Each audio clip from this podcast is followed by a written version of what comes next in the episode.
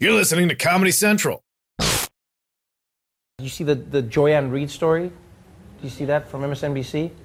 That was a, that was a crazy one as well. She had statements from old blog posts where she she wrote stuff that was really disparaging to uh, gay people, and and she actually apologized about it. I think it was like six months ago. She came out and said, "Hey, I'm really sorry.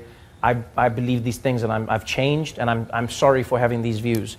And people seemed like they were over it, and then it came back again, and I thought she was just going to say, "Yeah, as I said, I'm sorry," but then this time she was like, "No, no, I, I got hacked."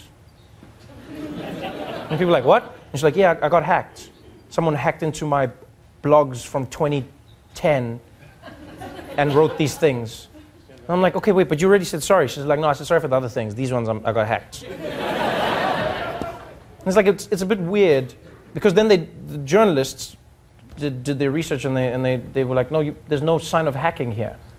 Nothing's been hacked. And she's like, oh, I, I thought I was hacked.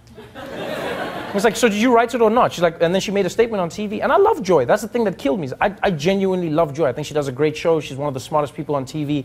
And she was like, oh, I don't believe that I wrote those things. I, I don't believe that I wrote that. So, well, you don't believe that you?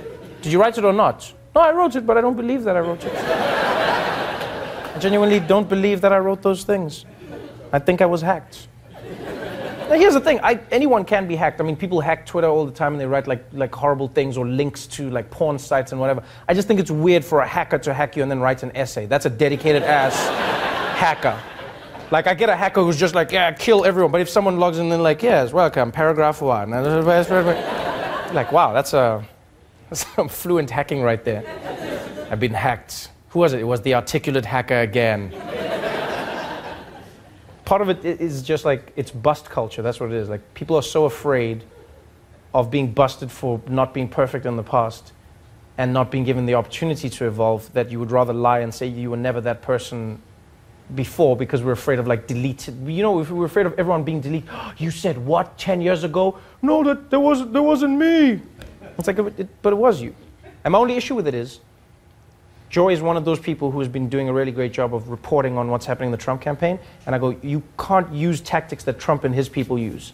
You know, you're going like, oh, I was hacked. It wasn't me. And then when Trump says that, he's going to be like, I, I never, I never said shithole actually. It's like, but people heard you. Oh, maybe my mouth was hacked.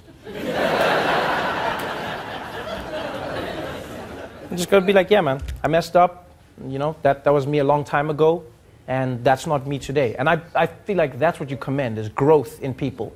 If you're perfect, then kudos to you. You know, live your life, do your thing. Uh, I think most of us are not perfect. And that's, that's, I'm willing to accept that. All the people I know in my life are not perfect, and we move from there. The Daily Show with Trevor Noah, Ears Edition. Watch The Daily Show weeknights at 11, 10 Central on Comedy Central and the Comedy Central app. Watch full episodes and videos at thedailyshow.com and follow us on Facebook, Twitter, and Instagram for exclusive content and more. This has been a Comedy Central podcast.